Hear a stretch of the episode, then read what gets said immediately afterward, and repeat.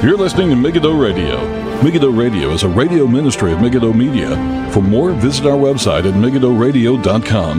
That's megiddo radio dot com.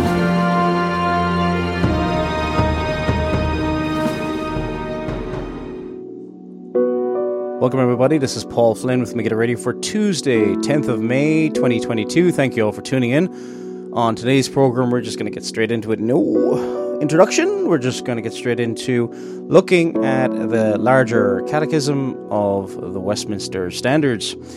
This is going to really continue on from episode four seventy-seven, what it means to love God, and we're going to keep going through this, beginning with question one hundred eleven. So if you have a Westminster Larger Catechism, that would be good to get out in front of you, or just probably Google it. I uh, hope you're all doing well in the Lord. We'll try and get out as many programs as we can over the next few weeks. We'll see how things go.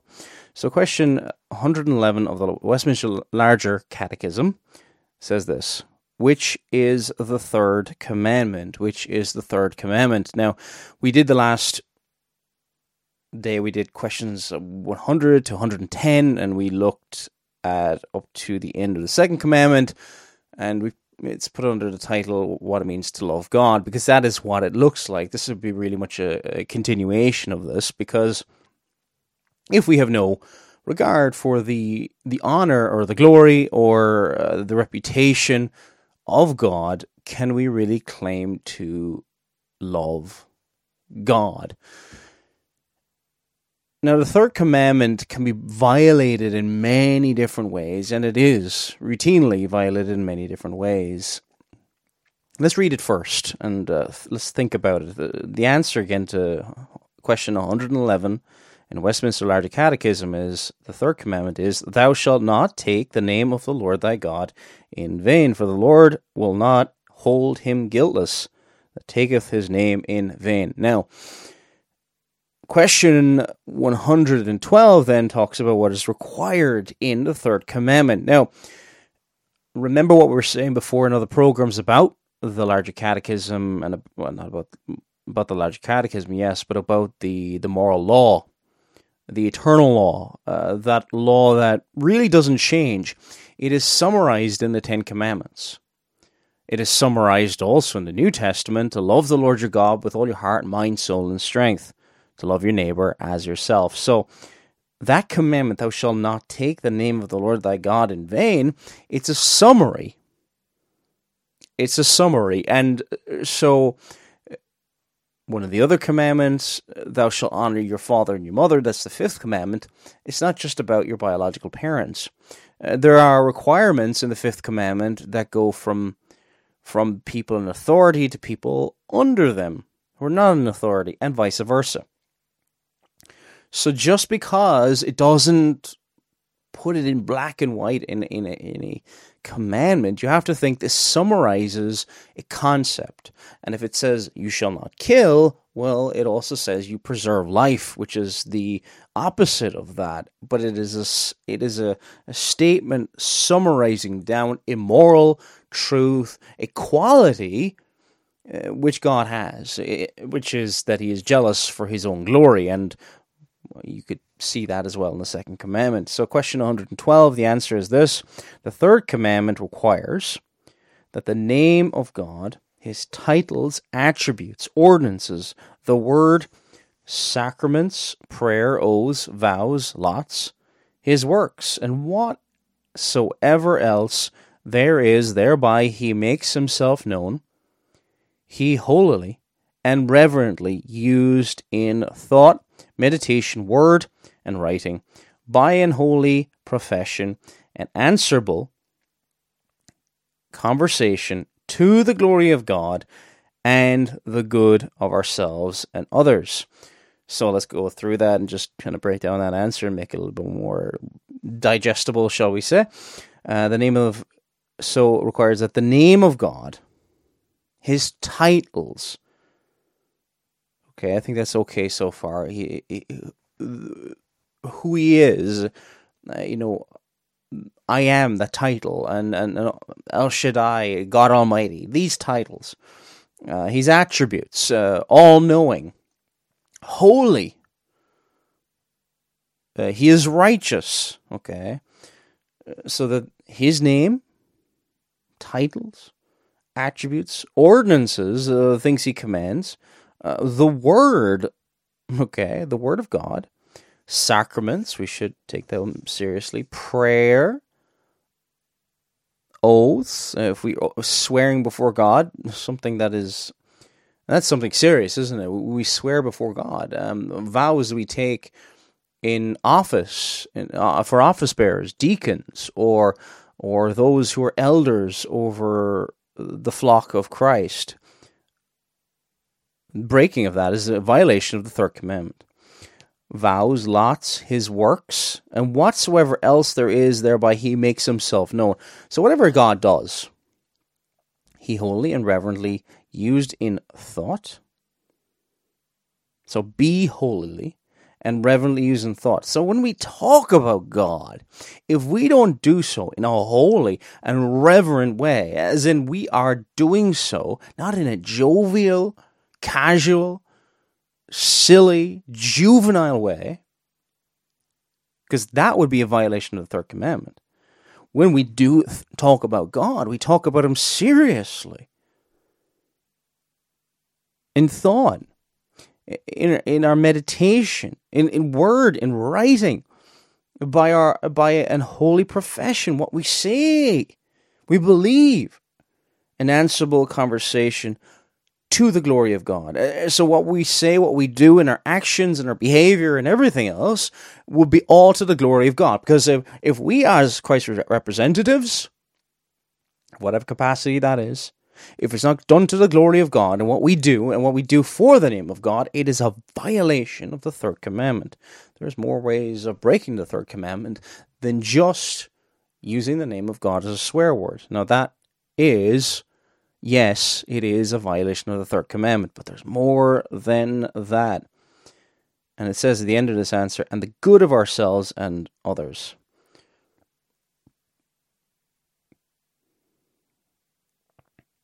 Many ways to break the third commandment. So, question one hundred thirteen, what are the sins forbidden in the third commandment? The sins forbidden, it says, in the third commandment are the not using of God's name as it is required. So that we mentioned that already. Basically, as it is required, it is not a curse word.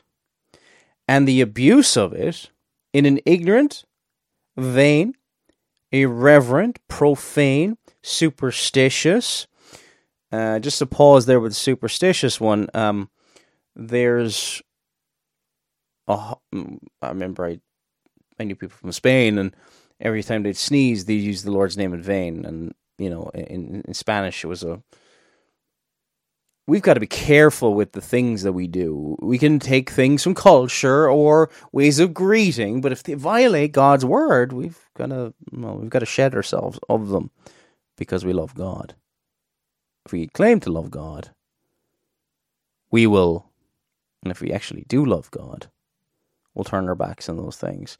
Superstitious or wicked mentioning of otherwise using his titles, whatever titles it is, attributes, so uh, things that are unique to him, ordinances or works, by blasphemy, perjury, all sinful cursings, okay, all sinful cursings, and uh, reference there for this um, references down to First Samuel chapter seventeen, verse forty-three. And the Philistine said unto David, am I a dog that thou comest to me with staves?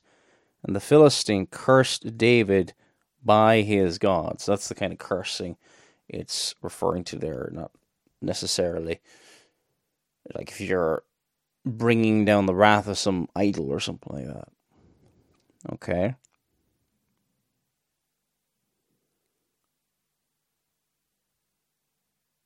Lost where I am. Oh yeah. Question one hundred thirteen. Vows, lots, violating of our oaths and vows, if lawful. Well, We'll come back to that. We'll come back to that. So violating our vow, our oath and vows if lawful, and fulfilling them if of things unlawful. There's a lot here, so I'm going to just stop there and just comment on that. And we'll, we'll, we'll go through question one hundred thirteen and just answer and go through these. Violating of our oaths and vows, if lawful. In uh, these islands of which I live, I live in the island of Ireland. So Ireland, Scotland, England, and Wales. Okay, Ireland is divided into two, Northern Ireland, whatever, but back in sixteen forty-three, our nations swore before God that we would uphold true religion in the land. That's a biblical covenant, and uh, it's what we should be doing anyway, but we swore before God, so we were even more bound to acknowledge Christ, not just the head of the church, but also the head of state. We are guilty. And it, it, by the way, it's not just, you know, across this land,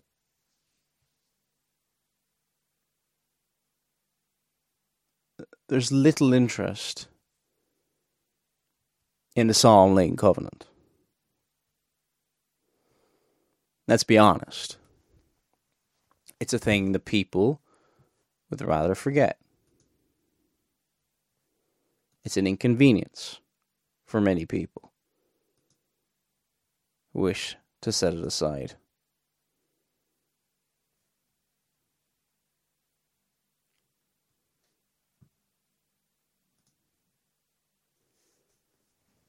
Now, so violating of our oaths and vows, if lawful. Those oaths and vows are still binding for those who are in Christian ministry, and they vow to, I don't know,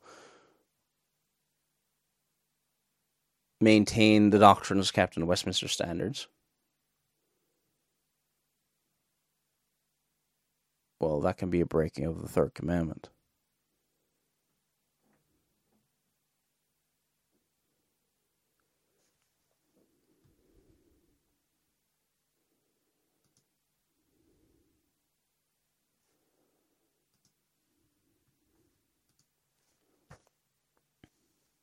Now, but it can also be broken, the third commandment can also be broken this way. Fulfilling them if things, if things unlawful. So, if now the onus is on you, make sure that it, from the Word of God, it is unlawful. And if it's unlawful, don't swear to it in the first place. But if it's unlawful, we shouldn't be keeping it, whatever that is, whatever that is. And these are ways of taking the Lord's name in vain, treating it like something of no value. Treating God as if he is a lesser thing. So I hope you see, this is more than just vocabulary. It, it includes our actions. It says, murmuring and quarreling at, curious prying into, and misapplying of God's decrees and providences. Because we're taking the Lord's name in vain. The Lord has done these things, and if we're complaining against him, that's also another way we can break the third commandment. Misrepresenting, misapplying, or in any way perverting the word, or any part of it, to profane jests. I, it's convicting, isn't it? Because I think we're all guilty of this. And we... profane jests at parts of the Word of God. You know, we in the West, in countries such as my own, which I live in, Northern Ireland, and other parts around the world, United States, Australia, Canada, have the Word of God, go to church, but we have such comfort we um, we take it for granted, don't we?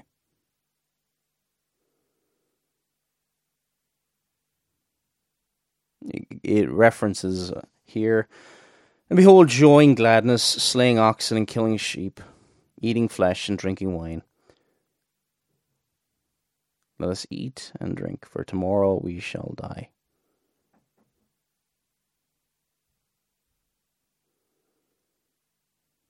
Profane jests.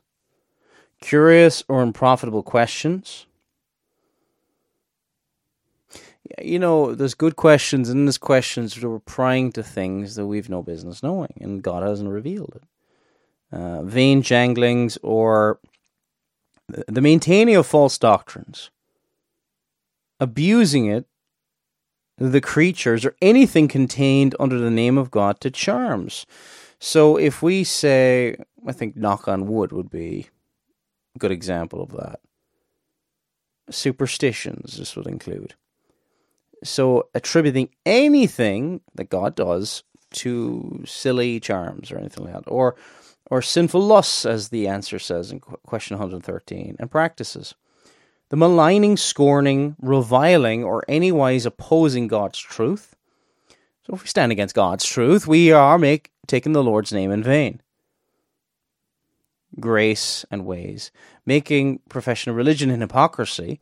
This is a big way that violation of the third commandment is someone who is a hypocrite is constantly taking the Lord's name in vain. They say they follow God, but in works they deny him, making profession of religion in hypocrisy or for sinister ends. So it might, like, there's some people who are not born again and they're they're a church and religious or soothes their religious conscience, but they still have a heart of stone. They haven't re- received the heart of flesh. They're still dead.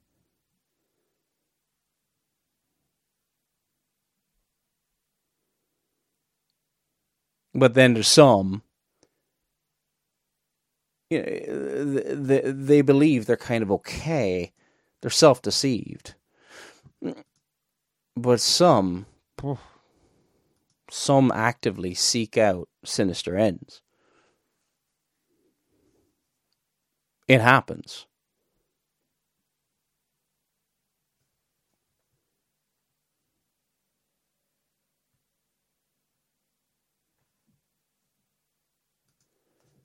Being ashamed of it, or ashamed to it, by uncom- uncom- unconformable, unwise, unfruitful, and offensive walking, or backsliding from it. Again, a similar idea. We are not what we claim to be, and we claim to represent God, and because of that, we bring dishonor to his name through our hypocrisy and everything else. We we take the name of the Lord's, we take the Lord's name in vain because of such things. Question one hundred fourteen. So we're going to try and get through as many of these pro- questions today as possible. Uh, it may not necessarily be an hour today at the program. Uh, or future programs for that matter, we'll see. Probably keep it, you know, topically. Um,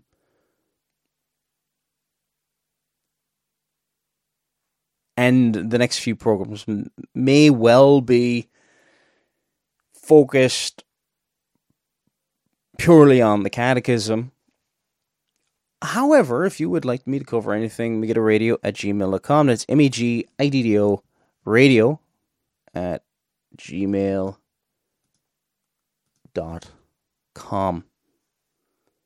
And uh, actually, I'm going to dig up that email now and make sure I'm not missing anybody's email. So that email is just for those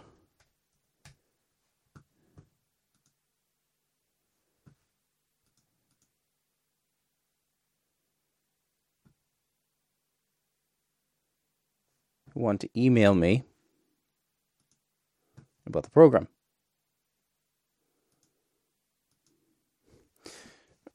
I have other email addresses. People know those as well, but that's the one I give out in the program now. Um, so megiddoradio at gmail dot com. If you have any programs you would like me to cover before the program is likely to go on hi- hiatus. What reasons, question one hundred fourteen, are annexed to the Third Commandment? Answer, the reasons annexed are attached to the Third Commandment in these words, the Lord thy God, and for the Lord thy God will not hold him guiltless that taketh his name in vain, are because he is the Lord and our God. Therefore his name is not to be profaned or any way abused by us, especially because he will be so f- far from acquitting it and sparing the transgressors of this commandment, as that he will not suffer them to escape his righteous judgment, although albeit many such escape the censures and punishments of men. Um, so it's saying what are the, what are reasons are annexed to the Third Commandment? Um, the Lord thy God, for the Lord thy God will not hold him guiltless that taketh his name in vain. And this is added on, it's saying here, because of anybody who abuses the name of God, anybody who takes the Lord's name in vain, anybody who attacks the nature of God and other things like that, there's no escaping the Lord's righteous judgment. There's no escaping. You may escape justice in this world, but you will not escape it in the world to come. There's no possibility, no possibility of escaping it.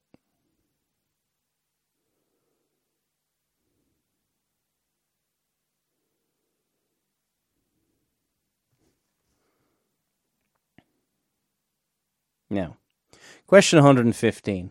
So we're getting near the end of the first table of the law. We're on the fourth commandment now. Question one hundred fifteen. Which is the fourth commandment?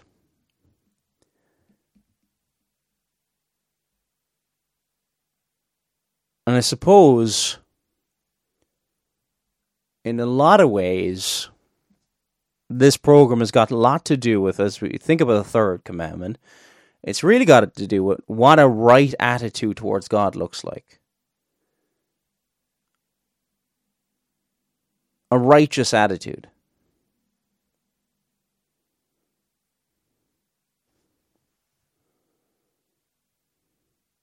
A righteous attitude toward God. Because our attitude, the way we talk about God, is important. And the way, way we look at his, his name, his reputation, how we speak about him, is important. And it's important what we do with our time. If we think about the fourth commandment, and one day in seven, it is setting aside time. Time. The one thing we seem unwilling to set aside for God today. Time. He has given us eternity, and we struggle to give him one day in seven.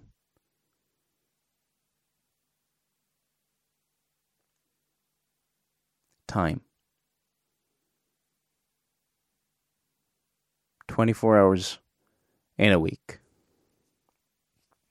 Which is the fourth commandment? Question one hundred fifteen. The fourth commandment is, remember the Sabbath to keep it holy. Six days thou shalt labor and do all thy work, but the seventh day is the Sabbath of the Lord thy God. In it thou shalt not do any work, thou, nor thy son, nor thy daughter, thy manservant, nor thy maidservant, nor thy cattle, nor thy stranger that is within thy gates. For in it, for in six days the Lord made heaven and earth, the sea, and all that in them is, and rested the seventh day. Wherefore the Lord blessed the Sabbath day and hallowed it. keep it holy. One day in seven. Six days, it doesn't say the first six days of the week, it just says six days you shall labor and do all your work. The seventh day of those six days, and not the seventh day of the week, that is determined otherwise. That's determined by creation week in the Old Testament. It's determined by the resurrection in the New Testament. But six days thou shalt labor and do all thy work, and in it thou shalt not do any work. So this is a day rested. This is a day set aside. It is kadosh. It is holy. It is set apart for different use. Now, we also have to think back to creation week when God set, ap- set apart that f- first Sabbath day, and he rested from all his works on the seventh day. Did God do nothing? Of course not, because he maintained everything. But he ceased from the activity of the other six days. The other six days he created. And on the seventh day, he did not. He rested from that. Now, God doesn't get tired, and he does not need a rest. But we are to be imitators of God, and we're to be like him, and imitate him, and follow him. And from that onwards, has been laid down a pattern we are all to follow. The first full day man enjoyed was a Sabbath day. The first full day that man enjoyed was in the presence of God, with time set aside for God.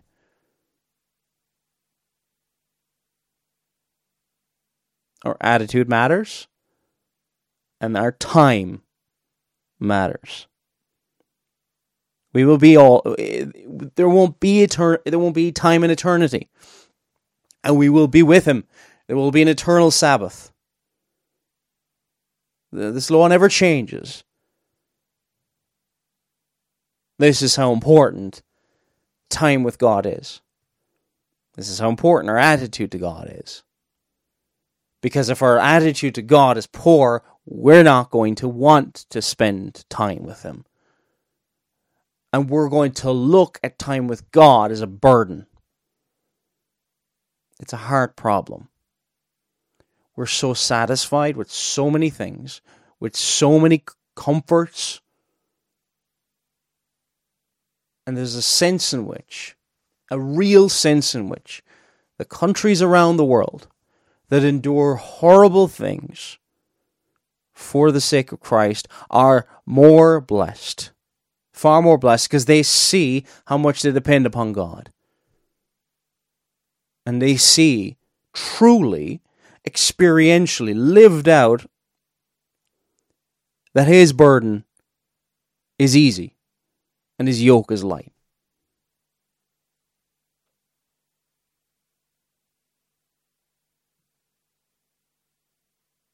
They have to depend upon God. And it's very clear, very quickly, if they don't depend upon God. You can't play games.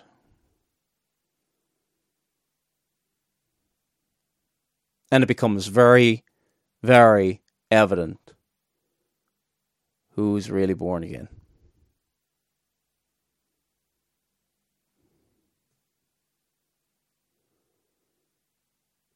What is required in the fourth commandment? The fourth commandment, this is question one hundred sixteen, the fourth commandment requireth of all men the sanctifying or keeping holy to God such set times as he hath appointed in his word, expressly one whole day in seven.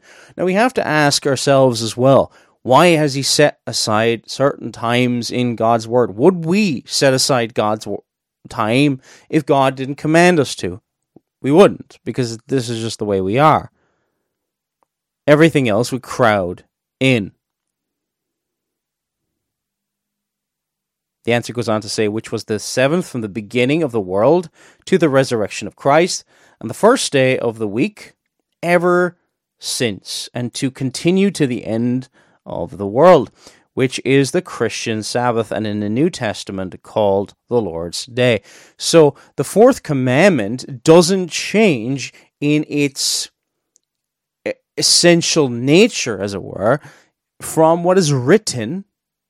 Okay, in the fourth commandment given in Exodus chapter twenty, it's pointing back to deliverance from Egypt. We're very much, if you're pointing back to anything, deliverance from spiritual Egypt and, and bondage of sin and slavery and serving a cruel taskmaster.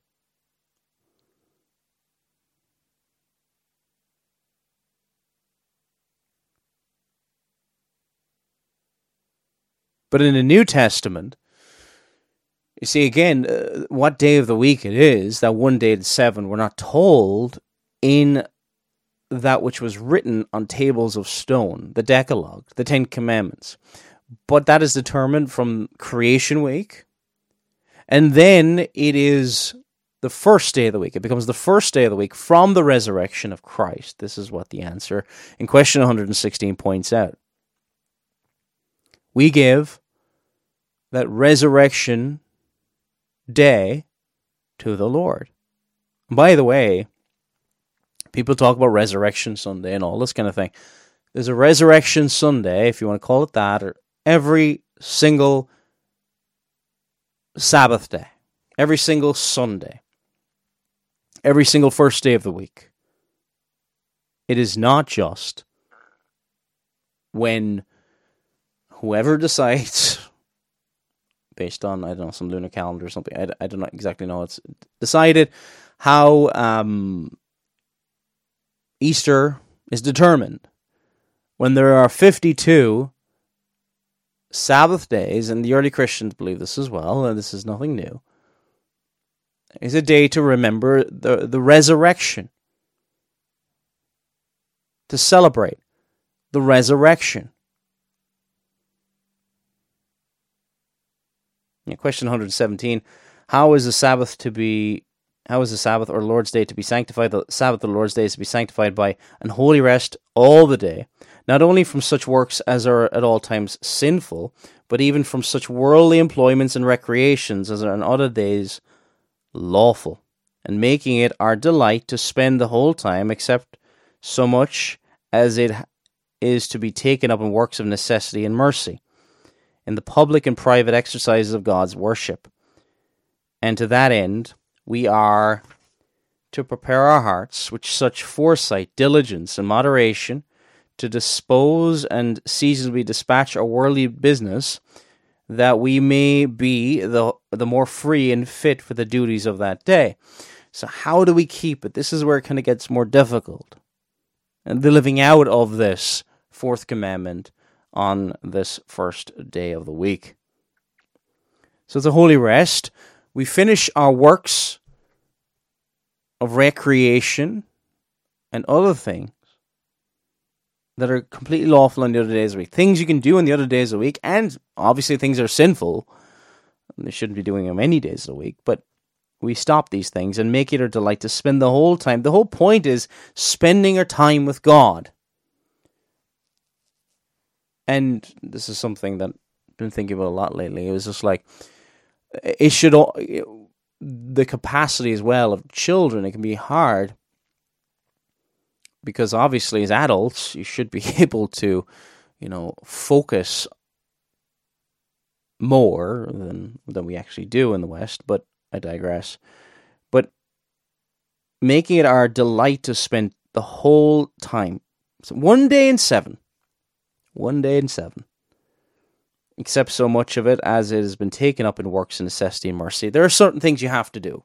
Um, animals have to be fed. Cows have to be milked if you're a farmer.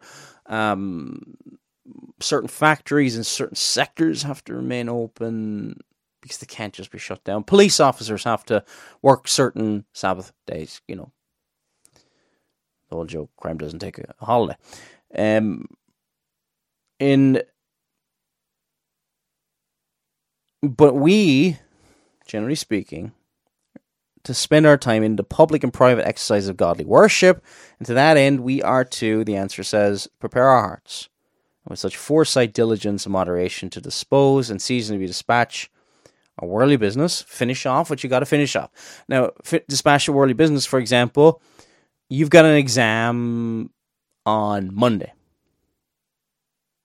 Just say you're a young person in college, well, get it done probably get it done Friday and early Saturday or something like that. And then you can rest and be blessed on the Sabbath day.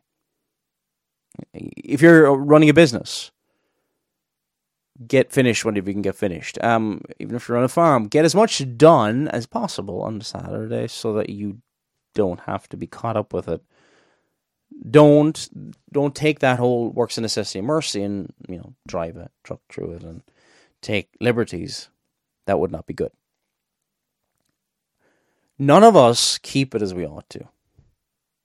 We all, all, all of us have sinned and fall short of the glory of God. But we should all seek with every ounce of our being to uphold and to keep the Sabbath day as much as we can, knowing we fail, being gracious with others, and hopefully encouraging others to do the right thing.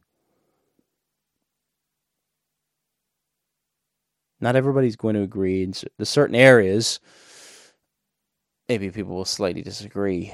Um, the Sabbath is not really about setting a list of don't do this, don't do this, don't do this. And even use that principle with, if you've got children or young ones. Fill the day as much as possible within their capacities.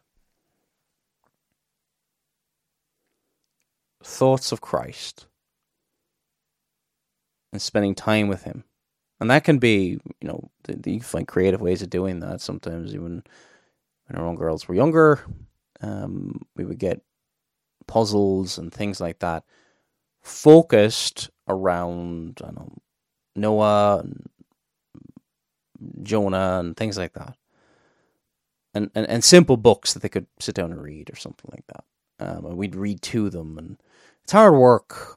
See, the Sab- you see, this is why I'm saying the Sabbath is not just twiddling your thumbs. In some ways, you're going to be busier. And maybe if you've got children, you're going to be even more tired. So we've often got a wrong view of the Sabbath. It's setting aside the activity of the other six days to free us up to spend time with God and be refreshed that way. It's not just lying back and doing nothing. It's having our souls fed in the most wonderful way. And yes, it is a commandment. Yes, we should honor the Lord, but it is robbing yourself of a blessing, a tremendous blessing, by not observing the Lord's Day. Question one hundred eighteen of the Westminster Larger Catechism. Why is the charge of keeping the Sabbath more specially directed to governors of families and other superiors? Superiors. Those in authority. Those who make the decisions, you could say. The charge, the answer says, the charge of keeping the Sabbath is more specially directed to governors of families and other superiors because they are bound not only to keep it themselves, but to see that it be observed by all those who are under their charge, because they are prone oftentimes to hinder them by employments of their own. So, so much of the keeping of the Sabbath day will, de- will depend upon the person in authority or, and makes the decisions around the place. Um, that probably is probably pretty self-evident. But the seventh day is the Sabbath day of the Lord thy God, and in it thou shalt not work. And, um, yeah, that's Exodus chapter twenty, verse ten. Thou, nor thy son, nor thy daughter, thy manservant, nor thy maidservant, nor thy cattle, nor thy stranger that is within thy gates. Largely speaking, the governor of the household, that be the, the father or whoever, Yeah, the father, usually, they are responsible. They hold most of the responsibility, those who are in in, in charge there. Question one hundred nineteen, what are the sins forbidden in the fourth commandment? The sins forbidden in the fourth commandment are all omissions of the duties required. All careless, negligent, and unprofitable performing of them, and being weary of them. even just being weary of them. You know, do ye enjoy the Sabbath day? And all profaning the day by idleness and doing that which is in itself sinful. Again, it's not a day for just complete idleness. That's not the rest we're seeking here. Um, and all needless works, words, and thoughts about our worldly employments and recreations. All needless works, words, and thoughts, even thoughts, about our worldly employments and recreations. We fail, but it doesn't make it right, does it? Our failures in these areas does not make it right.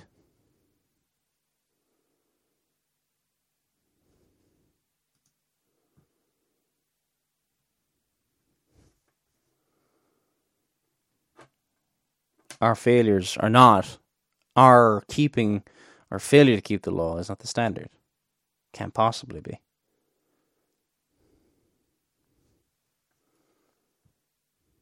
Can't possibly be.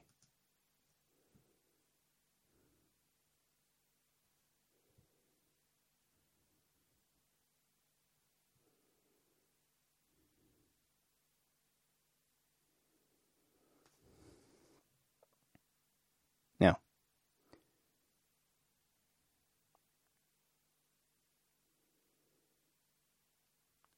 question one hundred twenty. Question one hundred twenty. Trying to figure out how much more will I do of this program. So question one hundred twenty, we got up to, um, I think we're going to get down to one hundred twenty-one at least. So, what are the reasons annexed to the fourth commandment? The more it, the more to enforce it. And so the reasons annexed to the fourth commandment, the more to enforce it, are taken from the equity of it. God allows us six days of seven for our own affairs, and reserving but one for himself in these words, six days thou shalt labor, do all thy work. For God's challenging a special propriety in that day, the seventh day is the Sabbath of the Lord thy God, from the example of God, who in six days made heaven and earth, the sea and all that in, in them is, and rested the seventh day, and from that blessing, which God put upon that day, not only in sanctifying it to be a day for his service, but in ordaining it to be a means of blessing to us in our sanctifying it, whereby, wherefore, the Lord blessed the Sabbath day and hallowed it. So, the reasons um, attached, why keep the Sabbath? Sabbath day. Well, first of all, um, he's basically saying, uh, you have six days to do with all your works needed for the week. And only one out of seven, he asks, to be set aside for this holy use.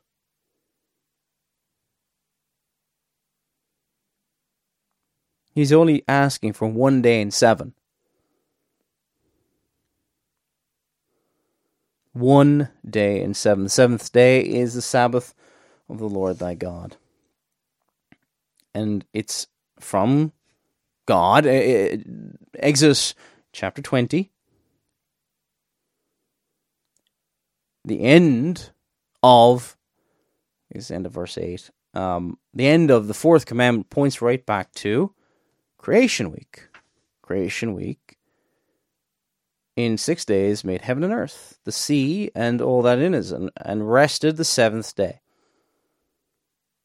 And from that blessing which God put upon that day, not only in sanctifying it for a day for his service, but in ordaining it to be a means of blessing to us who are sanctifying it.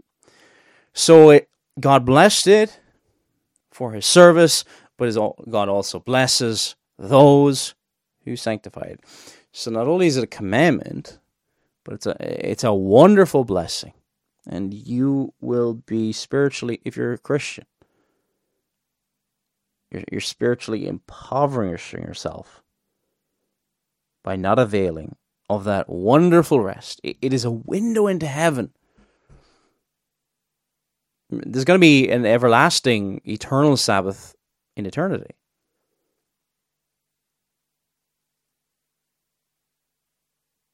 And those who do keep the Sabbath, let this is challenging me just going through this, is challenge yourselves to keep it and to not slide into neglect of the Sabbath day in various different areas.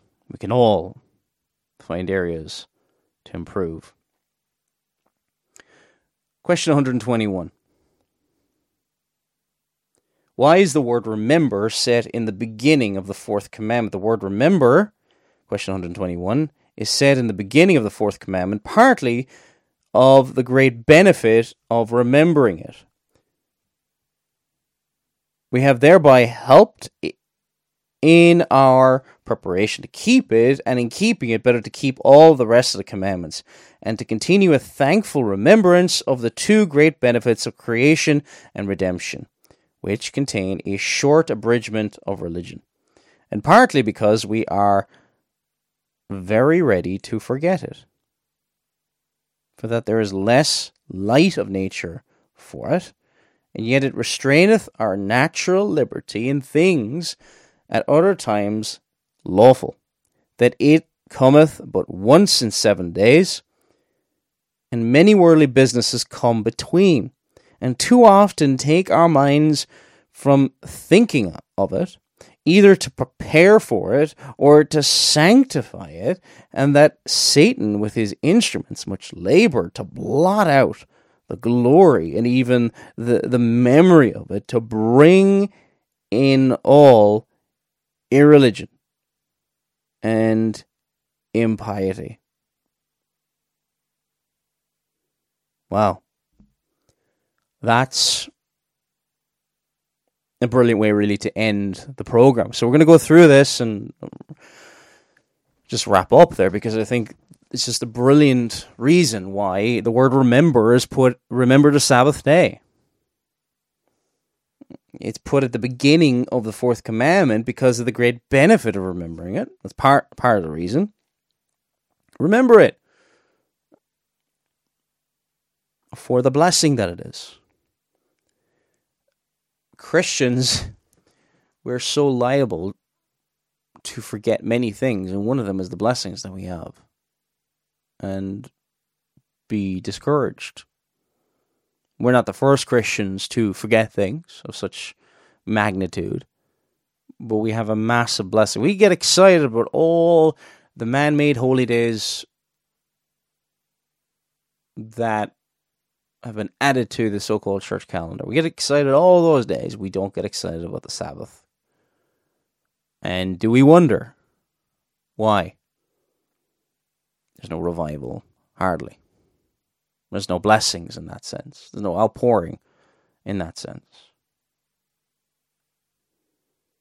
It's a great blessing to the church in remembering it. And I mean really keeping it. Because in a lot of places, it's hanging by a thread. And we being thereby helped in our preparation to keep it, and in keeping it, better to keep all of the rest of the commandments. So this one, remember, it helps us in all the other areas of the law of God, and to continue a thankful remembrance of the two great benefits of creation and redemption, which contain a short abridgment of religion, and partly Because, so, so to keep uh, a thankful remembrance of the two great benefits of creation, because uh, it, it points back to creation in one sense, and also points back to redemption, uh, uh, since the first day of the week, which contains a short abridgment of religion. God created the heavens and the earth, and God has redeemed through the blood of Christ, and He's rose again from the dead. And partly because, it says, we are very ready to forget it, as I've kind of just mentioned. And for that, there is less light of nature for it. We, we withhold the truth and the righteousness. And yet it restraineth our natural liberty in things at other times lawful. So there are things that are good, sports, all this kind of stuff, that in their own way, good things, you know, maybe maybe exercise and all that, but they can become, if we can't set them aside for a day, then there's a problem. And once they are encroaching every day of the week, they have become idolatrous. That it cometh but once in seven days, and many worldly businesses come between. Uh, there, there's lots of things that are violent, vi- vying for your uh, your um, attention, and too often take our minds from thinking of it. You know, you come it's a Saturday, you come to Saturday evening, and what is coming between you? All these things, all these distractions, all these things, keeping you from preparing your heart for the next day and the Sabbath. Either to prepare for it, it says, or to sanctify it. There must be preparation done, by the way. If you're putting something in the oven, the oven usually needs to be preheated. And that Satan, it says, with his instruments, be be honest, like, you know, most of the distractions are Saturday evening. Mm. The devil loves to have us distracted. And things that in their own way are fine, but distract us away from what we're meant to be doing. And that Satan with his instruments much labor to blot out the glory and even the memory of it, to bring in all irreligion and impiety.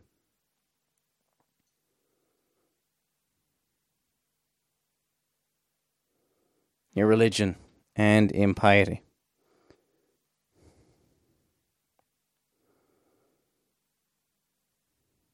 So we need to remember and not forget. Because what have we done over the last few decades? And I say decades, it's been astonishing.